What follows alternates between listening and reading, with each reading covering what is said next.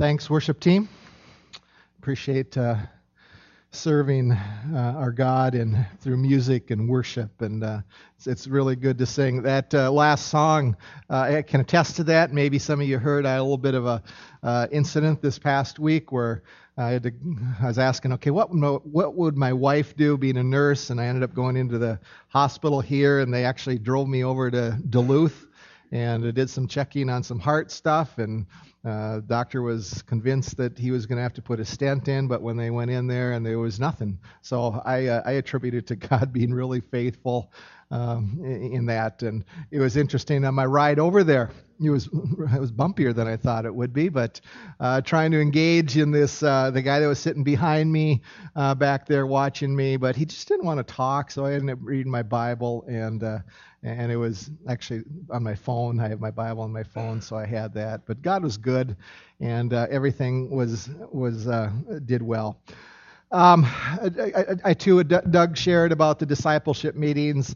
Um, I'd love to see some of you even on uh, Saturday night we have a gathering. I don't know if it's full or not after the first service, but uh, 10, 12 people were trying to get together, and uh, we actually serve a meal when we do it at our house versus when we do it here, so it's just a lot nicer setting.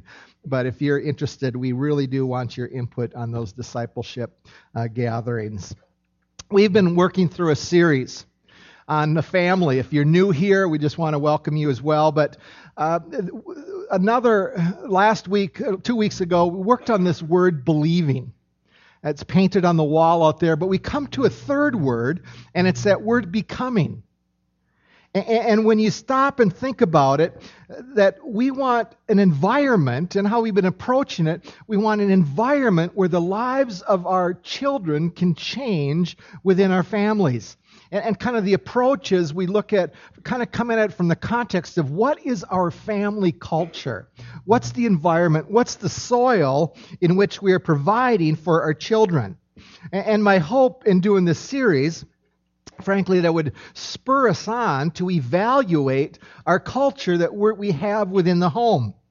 And if changes are needed, I would encourage you to, to, to, prayerfully say, God, what do we need to do to provide that kind of environment? Uh, we can't guarantee that our children are going to move toward Christ. I understand that, and, that's, and I think sometimes we think we can, but we can look at the culture of our home and evaluate that in that sense. But when you cut this idea of becoming, uh, becoming like Christ, it's words like transformation, spiritual maturity, uh, walking, growing in one's faith. That's what we're really talking about, where we want our children that to be happening within their hearts and their minds and their souls. So this idea, uh, we're going to walk through just a couple of things today, and we're trying to make it. I'm trying to make it very practical today in some of the illustration, illustrations. But number one, if you're taking notes and you're following on, a key issue in our culture as a family. I said this we need to create an environment where disciple making conversations take place. Now, now, let me dig a little bit on that area. All conversations with our kids are not created equal. And the reality is, at some, some of these conversations have the opportunity to move them and push our children to embrace Jesus but I, but a, ch- a challenge in it is where I go, I don't think they happen enough in families. Matter of fact, letter A, if, if you're following along the notes. No or few spiritual conversations equal little or no spiritual influence. Too often, uh, families are devoid of, of conversations that can help our children move toward Christ. Uh, I grew up in a home, so I grew up in an evangelical free church just like this. And looking back, I had a number of those conversations with my mom. I did not, I don't remember one spiritual conversation with my father. They might have been there somewhere, but I do not remember any of them in terms of significant conversations. But now let me just go down an alley as well. Everybody needs to take responsibility for this issue also. just because you don't have children doesn't mean that you are called, that you're not called to influence even children, young people, other adults in terms of disciples, in terms of making disciples. But let me push it even farther. If, you're parents of grown kids, and let me kind of direct a challenge at you.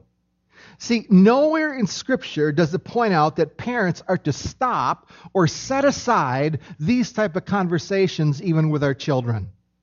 I think the Deuteronomy 6 it points to that. And also when you go to Matthew 18, this call to make disciples, it doesn't stop when our children turn 18 or when they get married.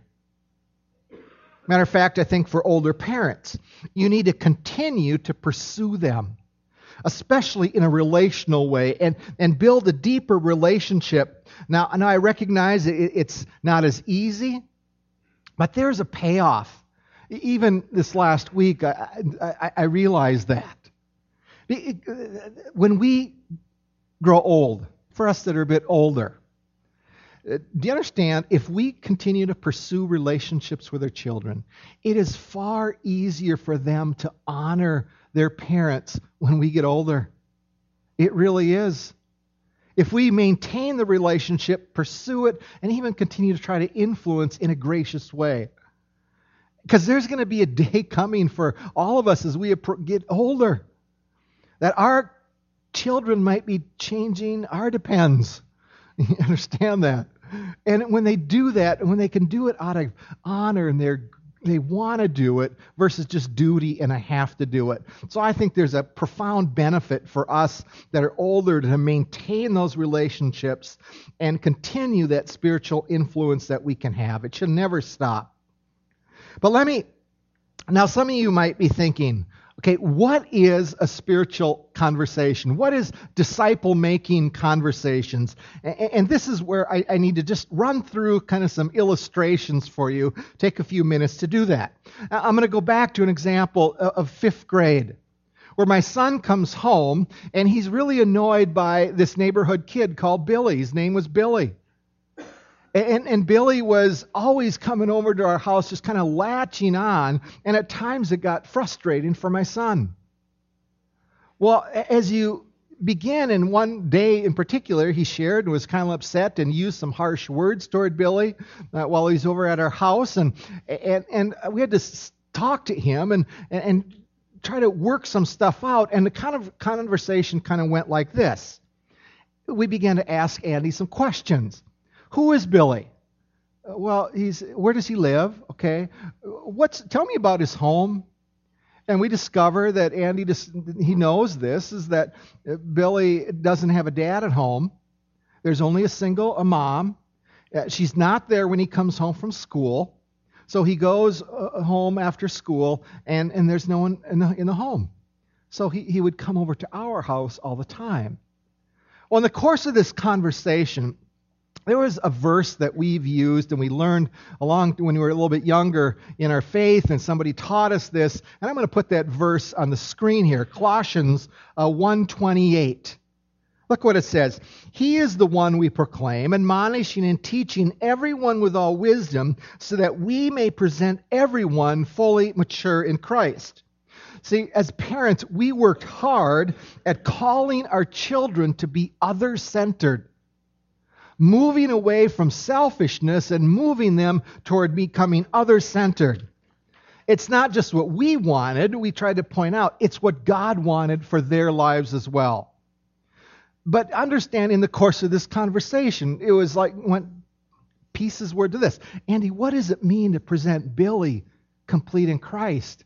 What does he need? Does he need Jesus? Does he know Jesus? Well, no. Well, what does he need? You see, these are conversations that influence his thinking. It wasn't necessarily speaking at him, we're trying to speak with him and help him to see people differently. But let me fast forward to a, a conversation in, in eighth grade. So my son's going to a school event, and at that event, it was a dance. And, and if you uh, uh, know anything about uh, eighth grade boys, There is lots of hormonal changes that are taking place. And there's some things that I needed to talk with him about in terms of physical reactions and physical things that might take place, if you know what I'm talking about here. Um, and, and understand that I didn't get these when I grew up. Okay? And many of these conversations, even in, on this particular one, I learned these actually working in a youth ministry. Uh, we look back and, we were in our late 20s, early 30s working with, with high schoolers and college kids, and we were having conversations about these things. And we realized that we would look back and go, Boy, we wish that we would, could have heard this when we were teenagers. And consequently, we try to integrate them into our parenting uh, with our kids. Matter, matter of fact, I would encourage you, is working in a youth ministry and those older children's ministries, they can be the best training grounds for parenting. Okay, far more than any books we've read on parenting, they've been the most effective for us. But in that conversation, an eighth grader we're talking about the flesh. We're talking about the, the, idea of purity. What does it mean when thoughts come near mind? The reactions that can take place. How to present a girl complete in Christ. See, those were all parts to it, and we wanted, if you remember that pi- uh, parenting triangle that I put up a number of weeks ago, but we wanted to connect Andy directly so he was accountable directly to God. It wasn't just about us. So it was his responsibility to present another girl complete in Christ. Well, let me fast forward as well to another conversation. Um, and now, by the way, um, many of these conversations, I didn't get into uh, pastoral ministry until my, my son was in 10th grade and my daughter was in, in 7th grade. So understand, I, had to, I learned some of these things uh, before that point. But uh, uh, Andy's out of school. He's graduated. He had spent the summer as an intern. And uh, over in Poland, we, we knew some, some friends that were missionaries, and he went over there to spend the summer. But he had a girlfriend, and he was very serious with this uh, girl. And, and, and, but Deanna and I had some concerns about the relationship. If you've been in this setting, you understand exactly what I'm talking about. But uh, one of the issues for us, and how do we approach the concern and some of the things we had? Well, one of the things that I experienced in in uh, my ministry is the benefits of, of Deanna being a very much of a partner in my ministry. She was such a key component of in youth ministry and adult ministries when in ministering within the church. And one of the concerns we had for this girl. She was a nice girl. She was a Christian, a nice family, uh, just a, a, solid individual. So there was nothing wrong, but we had one concern. It's this Would she partner with him if he ever went into youth ministry? And he had expressed that desire. And coming back from Poland, it still was on his mind, and thinking about going to then to changing college and going to a Christian college and, and, and kind of going down that path. So uh, I can, rem- I can picture the place that I was actually, the room that I was in with him. And I begin a conversation. I said, Andy, do you know? I, I got a question for you. And, and, do you know, realize how much Deanna has been a partner with me in ministry? And he goes, Yeah. And he could, he could recognize it. He, he understood that. And I asked, basically asked this question If you move toward ministry someday, do you think that she will be a partner that will willingly and graciously walk with you in that ministry, or will she pull you in a different direction? And I left it at that. And it was about a week later, he came back and he actually came home uh, one evening and, and he was in a little bit, he was really teared up. And he said, Dad, Mom, I just broke up with this gal um, I, I realized that I am not convinced that she would have been a partner with me if I went into ministry. He was actually presenting her complete in Christ by doing that. But understand, by if we never initiated the conversation, it, it wouldn't have happened. And the concern that we had, he wouldn't have at least chewed on it. It could have turned out differently, obviously. But let me fast forward. If you think you're done even in college, Let me fast forward to another conversation with, with Andy and Jen. Uh, we had gotten off of a vacation, and, and one of the things that sometimes we do is we'll read a book together on a vacation. This particular time was a marriage book. And, and there was a, just a concept, and I think I shared this when, during the, when we spoke on marriage here last summer. This concept that basically goes like this Do we give our spouses the leftovers in our life? Do, do we give them the best emotions and the things, that energy? Or do we just, are we giving each other the scraps? And it kind of really hit it home for us as we read that book together. And, um, but here's where how we approached it over at their place one day for supper and we just just said hey we read a book and here's a concept that you know what just wondering if you guys have ever heard or thought of so we, we express and start talking about this idea of leftovers in terms of a marriage well what was the goal for us at that point? and it was this we want them to have a healthy marriage and we believe that we can influence them in the right direction if we continue to maintain those type of conversations. Now, now the, challenge is it, there's a skill to be learned here as well. I, I admit that. But youth ministry actually set the stage for me for doing that. And it's a skill of how do you knock on the door relationally, even to adult children, and, and say, Would could we talk? Could we come in? Could we have dialogue about significant things in the spiritual world that might influence maybe even each other? See, there's a goal, even parents that are older.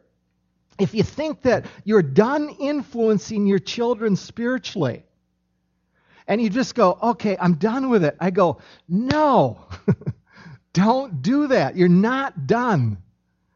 Yeah, you got to learn to knock. You got to learn to wait on God. You, you, you wait on those opportunities.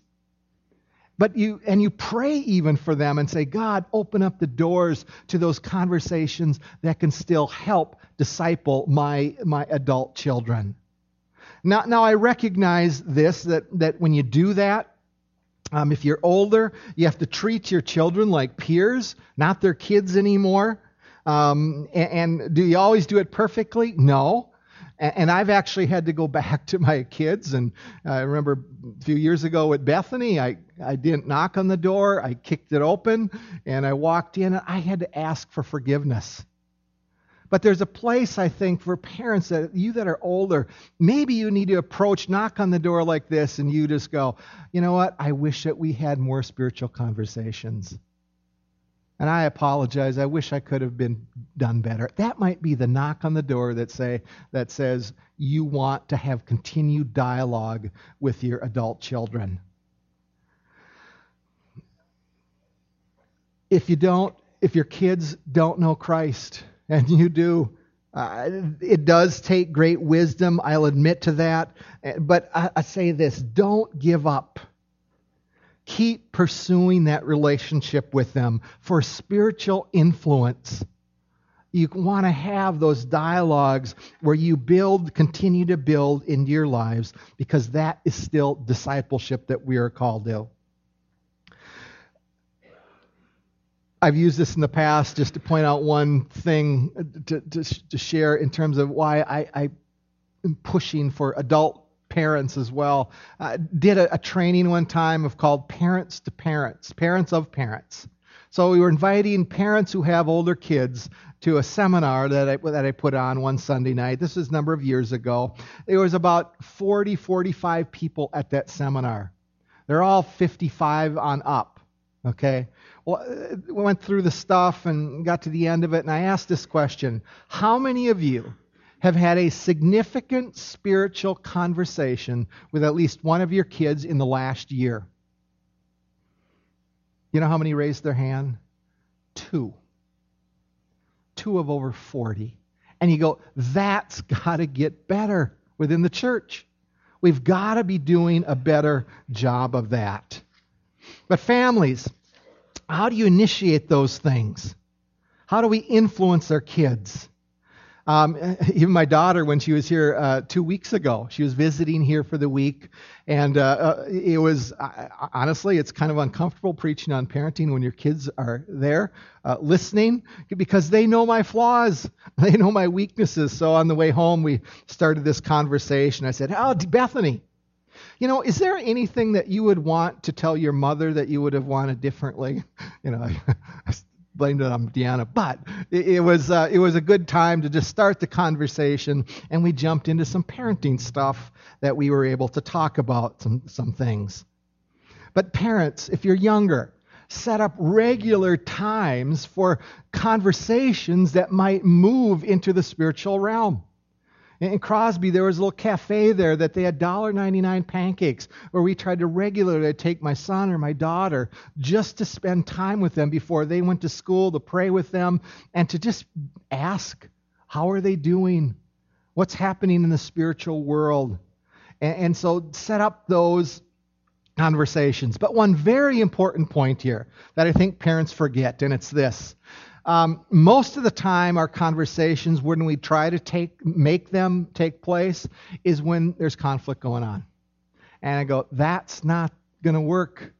It's when the con- it's when your relationship is going smooth. That's when we initiate those conversations. We usually try to do our best parenting right after a conflict or when there's anger, and you go, it won't work. It has to be on a different a, a different time, a different setting uh, in there. Um, but let me just point out another issue. And I want to read some verses that really fit into this disciple making conversation. Let's look at Proverbs 18. I think I have it in your notes as well. Verse 2, number of verses here from this chapter. A fool takes no pleasure in understanding, but only in expressing his opinion. Verse 4 The words of a man's mouth are deep waters, the fountain of wisdom is a bubbling brook. A fool's lips, verse 6, walk into a fight, and his mouth invites a beating. Verse 7 A fool's mouth is his ruin, and his lips are a snare to his soul. The words of a whisper are like delicious morsels, they go down into the inner parts of the body. If one gives an answer before he hears, it is his folly and shame. In verse 21, very pointed verse Death and life are in the power of the tongue, and those who love it will eat its fruits. Words matter, conversations matter. And letter B for your notes there, I said it this way. We need to create a relational listening environment and learn to set aside monologue conversation. Monologue conversation. Look at verse 2 again. A fool takes no pleasure in understanding, but only in expressing his opinion. And if one gives an answer before he hears, it's his folly and shame. I think most parents, too often, I'm guilty of this as well, is that look back at some of the conversations, and they were monologue conversations. We were speaking at our kids, we were not speaking with our children. See, dialogue implies listening. And that proverb says that you are foolish. We are foolish if we don't learn to listen. If we don't listen, they're just going to view our monologue as an opinion, and chances are they're going to maybe too often just outright reject it. But let me give you a, a quote from a book. It's a very good parenting book called Shepherding a Child's Heart. And the guy by the name of Tedd Tripp and look what he says. The finest art of communication is not learning how to express your thoughts, it's learning how to draw out the thoughts of others. And I go, that is so good. Your objective in communication must be to understand your child. In that context of parenting, not simply to have your child understand you. Many parents never learn these skills. Boy, I, I think back to my parenting and the number of times and you go, Bethany, do you understand me? You, you leave with that. Has anybody ever? Am I the only one that's done that type of thing? You understand? You understand me? You go, no. That maybe shouldn't have been the goal. But I think this is true. That quote is true, whether we're our, our children are 20 years old, 30 years old, or 45. See, it applies, though, and it also applies, frankly, that to discipleship within adults as well. But look at another couple verses here. Proverbs 18 that we read, verse 6 A fool's lips walk into a fight, and his mouth invites a beating. A fool's mouth is his ruin, his lips are a snare to his soul. And the opposite, the words of a whisper are like delicious morsels. They go down into the inner parts of the body. And let me add one verse here just to kind of emphasize this point. point 1 Thessalonians 5. And we urge you, brothers, admonish the idle, encourage the faint hearted, help the weak, be patient with them all. See, there's this issue in disciple making conversations, letter C. We need to learn to discern. In our conversations, we must read, we must learn to discern what is really going on. And we can't stamp just one form of communication or one thought over every scenario. That verse 6 a lips, fool's lips walk into a fight. So if our children, we realize our children are tired, they're angry, there's a wall up. To walk into that kind of a conversation, uh, we might be foolish. Do you catch the type of discernment that we actually need in terms of our children? Look at the First Thessalonians 5 1. And we urge you, brothers, admonish the idle, encourage the faint hearted, help the weak, be patient.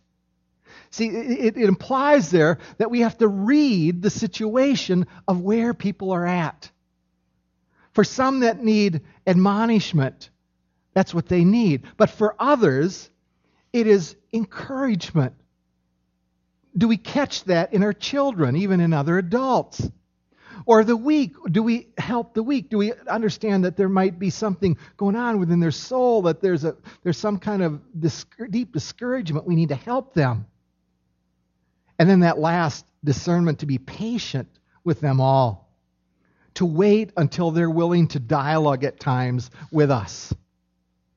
Now, now we realize again, I, I look at those texts in the discernment piece and go, that's not just for kids, for marriages, for discipleship with adults. We need discernment in terms of spiritual conversations. But there's another issue I want to throw at you before we close this morning. We'll do it real quick. Theological issue, a biblical issue. And, and number two, for your notes, we need to understand that transformation, becoming like Christ, is about the heart. Parents, our understanding, embracing what is spiritual change, we must get this concept. Let me show you some verses. Matthew 12. How can you who are evil say anything good? For out of, look at this, the overflow of the heart, the mouth speaks. 15, 18, but the things that come out of the mouth comes from the heart. These make a man unclean. 15, 19, out of the heart come evil thoughts, murder, adultery, sexual immorality, theft, false testimony, slander. Luke 6. The good man brings good things out of the good stored up in his heart, and the evil man brings evil things out of the evil stored up in his heart. For out of the overflow of his heart, his mouth speaks. Acts 28. For this people's heart has become calloused they hardly hear with their ears, they have closed their eyes. Otherwise, they may see with their eyes and hear with their hearts, understand with their hearts, and turn, and I would heal them. He's actually quoting Isaiah chapter 6 there. And look at this one Proverbs 4:23.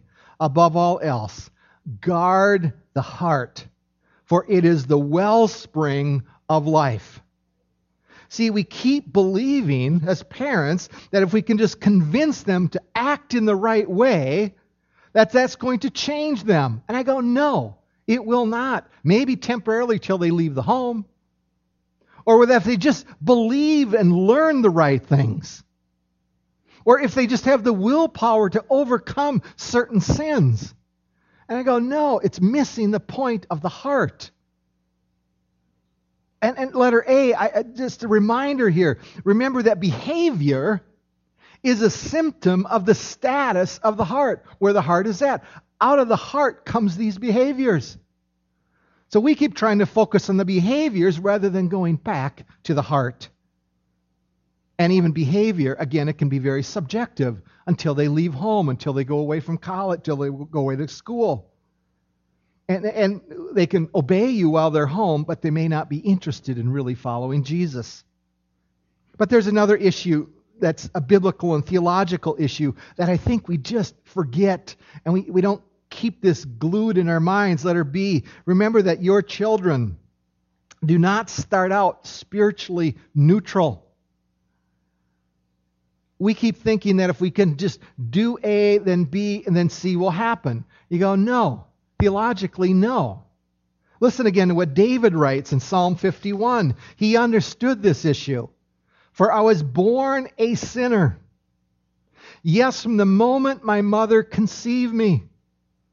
A child comes out of the womb with his bent that says, I want to control my own world. I want what I want, and I don't really care about anybody else. And we just keep thinking that putting controls and behavior that they're going to change that bent. And you go, no, there has to be spiritual transformation in the heart. And, and, and just a caution uh, if you go to a Christian bookstore, there are hundreds of books on parenting. And what you're going to discover is that there are parent, good Christian books out there on parenting, and there's others that I'd encourage you not even to bother reading. Because there's some that basically start with this idea that, that we can shape this a child if you just do certain things. You have a list that you do, and then they're going to come out walking with Jesus. And I go, theologically, that's just inconsistent because of our depravity of where a child starts. And subtly, they're communicating that there's a neutralness to where, where they begin. And that if you do these things, they'll walk toward Jesus. It, it's unbiblical. It's bad biblical theology. Matter of fact, some of it really is really about behavior modification. That's really at the heart of some of these books. Look at Jeremiah 17:9 again.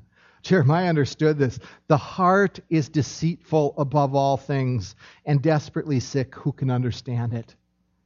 Folks, it, it's the battle of the flesh that when we're born, what does it really mean? And we're going to dig there more. But let her see, just to finish today, the spiritual battle for the heart is a battle to where and to whom your children will give and direct their love.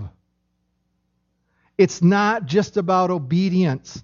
It's the issue is they are going to love something.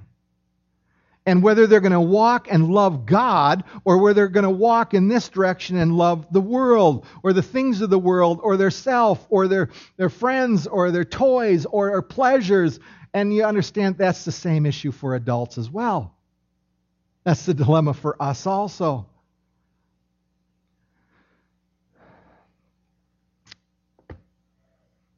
The battle is for the heart in transformation.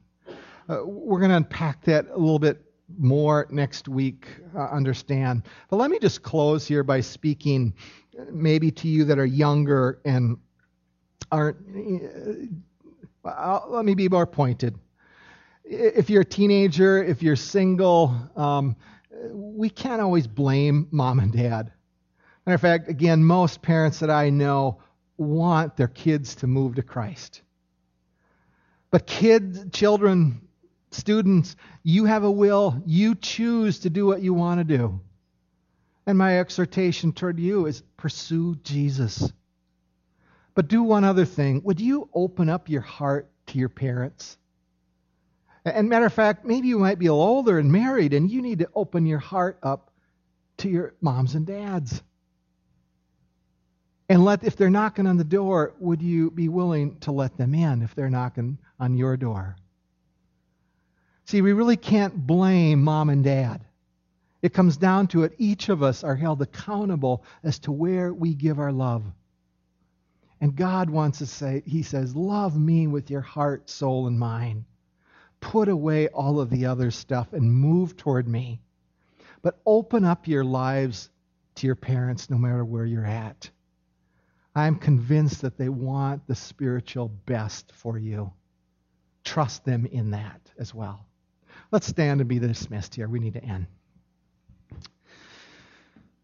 Father, this um, is very pointed today in terms of our relationship with our kids and our conversations. And, and uh, Lord, I can uh, look back and there's still lots of regret that I, I, wish I would have said this and done this, initiated this. But would you just, uh, you, you, give us grace. And, and, so, Lord, for those older parents here, I just pray that there would be a, a sense of new purpose, a new desire to move toward their kids, to influence their children, their adult children toward the kingdom. Uh, give them the ability to discern and to gently knock on the door uh, of a relationship with them. And Father, for us that may have younger kids, I, I just pray for great wisdom. I, I pray for patterns that are would be integrated into the family that might start disciple-making conversations with their children, and that they might continue and grow and develop and be nurtured over these years. So, Father, we thank you for your word, and I think of those um, that uh, passage again in uh, Proverbs where words can give life and words can give death. So, Father, give us the wisdom to not be foolish and to speak with grace and with hope and with love, even to our children. So, we give you this day and we ask you to honor it. These things we pray in your name. Amen. If you don't know somebody around you, introduce yourself. Say, greet somebody today. Have a great week of uh, disciple making conversations with others.